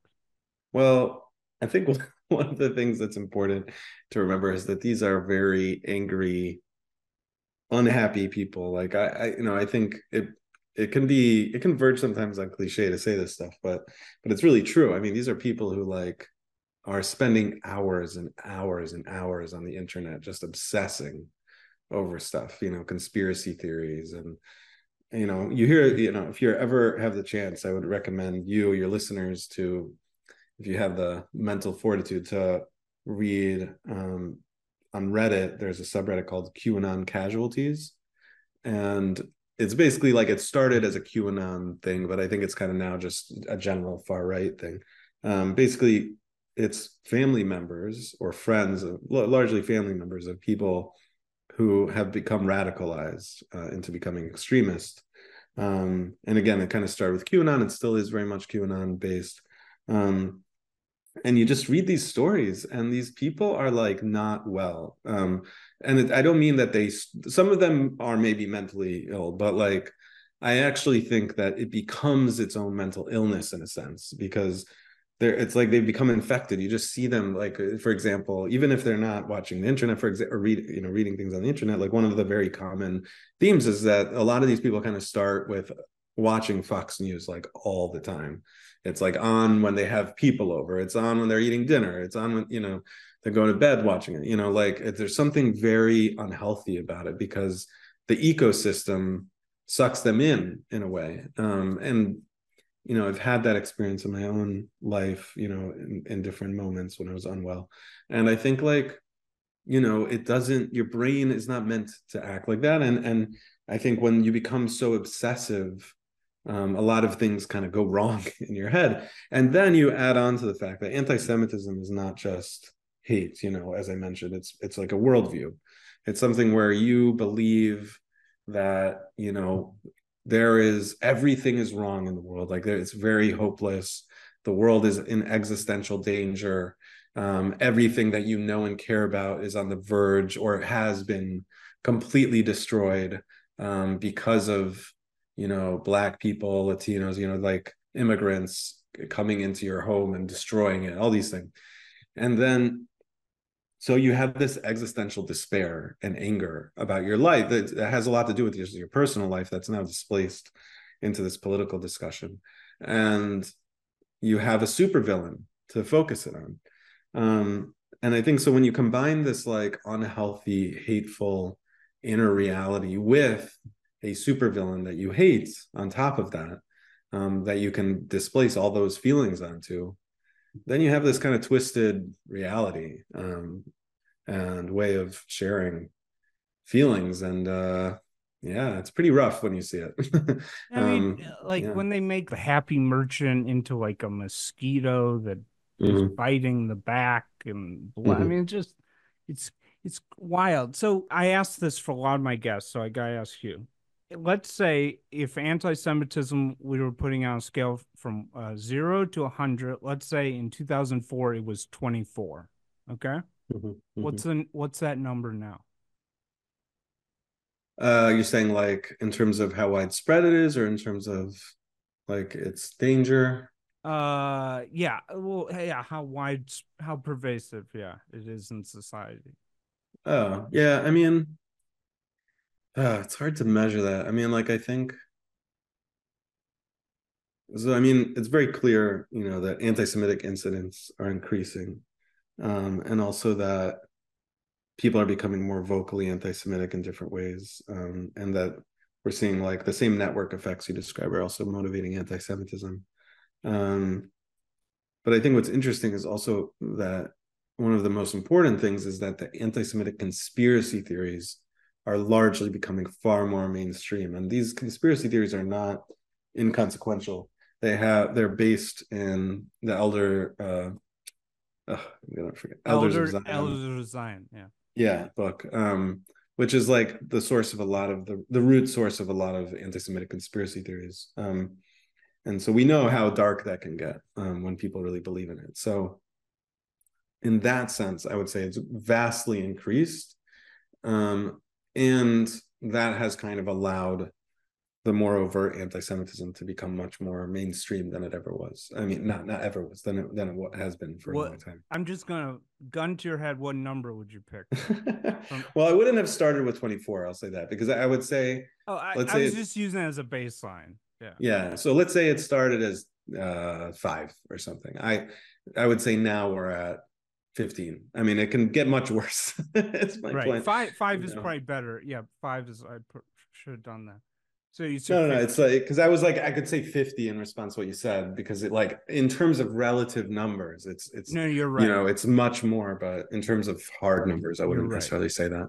You're right. So, by any chance, did you watch uh, or read or were you aware of Richard Spencer around like 2010? Uh, 2010, no. I think it was like 2000, you know, 2016 was when I started to get more clued into this stuff. So, this one thing I have, what, and I'm sort of a researcher. We're both sort of, you know, research. You're a real researcher, but, you know, I'm sort of an amateur researcher. One thing, advantage I have on some other people is I came across Richard Spencer online in like 2008 and mm-hmm. I I basically saw the birth of the alt right. He started the site, and I would go, I'd mm-hmm. go and just observe what are they doing. And he started a site called alternativeright.com. Have you ever heard of mm. this? I think so, yeah. Okay. I remember talking about it, yeah. And one of the first articles they published was by a Jewish guy named Jason Richwine. And the comments were not like, get him out of here and all that stuff and what I'm getting at is alt right 1.0. It was like we're not Nazis, we're not Klansmen. It was like more focused on like race, immigration, IQ stuff. Okay, and if you look at like a Richard Spencer speech from like 2011, he doesn't even mention the word Jew, or Hitler, or Auschwitz, right? And then by the time we came to 2016 and 20 and Nick Fuentes comes around around 2017.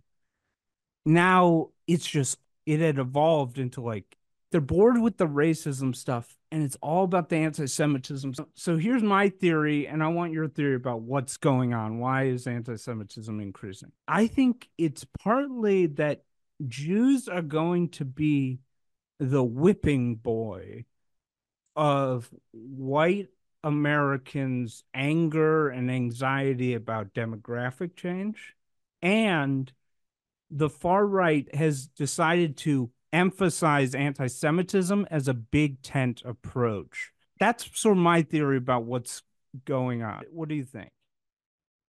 I mean, yeah, I think there's um I I agree. I mean, I think but I also think there's just kind of different motivators in different ways. You know, I think that for example, um, people are are are generally feeling hopeless in America um, and lonely, um, and are becoming more hopeless and lonely, and partly because of real things. You know, we car culture and infrastructure and uh, their you know uh, inequality. All these things are, are very much contributing to it, and then combine that with the internet's effect on communication and the way people feel um, and bad faith actors who are manipulating them. Um, and i think that you know there's kind of this like political part of it right which is like they're upset about demographics. But why are they upset about demographics? I think matters as well. Um, besides the fact that they're big you know that there's latent racism or not latent but there's racism in america. That that plays a huge part in it. Um, but i think on top of that, why are they becoming radicalized? I think makes a big difference. Um, you know, it's kind of a difference between, you know, a sort of like ongoing racist culture, which is bad enough. Um, you add on, you know, kind of like a Hitlerian anti-Semitism, and or sorry, bigotry, um, and things get much darker. So I think, um, yeah, I think Jews are are definitely paying the price, but I also think people need beyond Jews paying a price. I think it's like people need a sense of meaning in their lives and a sense of um, you know purpose. And I think that America strips a lot of people of purpose and meaning. And I think as the world becomes much more, or America becomes much more unequal, and it becomes more clear um, how you know a lot of people are getting stomped on uh, in favor of others.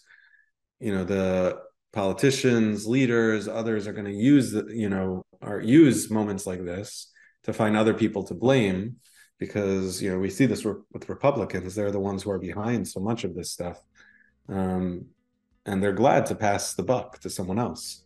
Um, it's the only way they can stay in power, and we've seen this in so many places, right? So, um, so unfortunately, you know, I think all these things kind of come together in different ways. I think there's different different avenues by which people access these things, um, but ultimately has the same result. A, a lot. I'm. I gotta let you go, but you're. I, you're amazing. Um, Thank you so much. I appreciate it. Yeah. If you want to say where people, what people can do on X Out Hate or plug anything, go for it. Yeah, I mean, if if you're a Jewish leader listening, please go to xouthate.com or support it either way. But if um, you want to sign, you can go to xouthate.org um, and contact me. Um, also, you know, follow me on Instagram uh, and Threads. I'm Elad Nehorai, also on Twitter and on Bluesky, I'm Elad N. And my Substack is eladnehorai.substack.com. So thank you so much again. It was really great. Hey, thank you so much, Elad.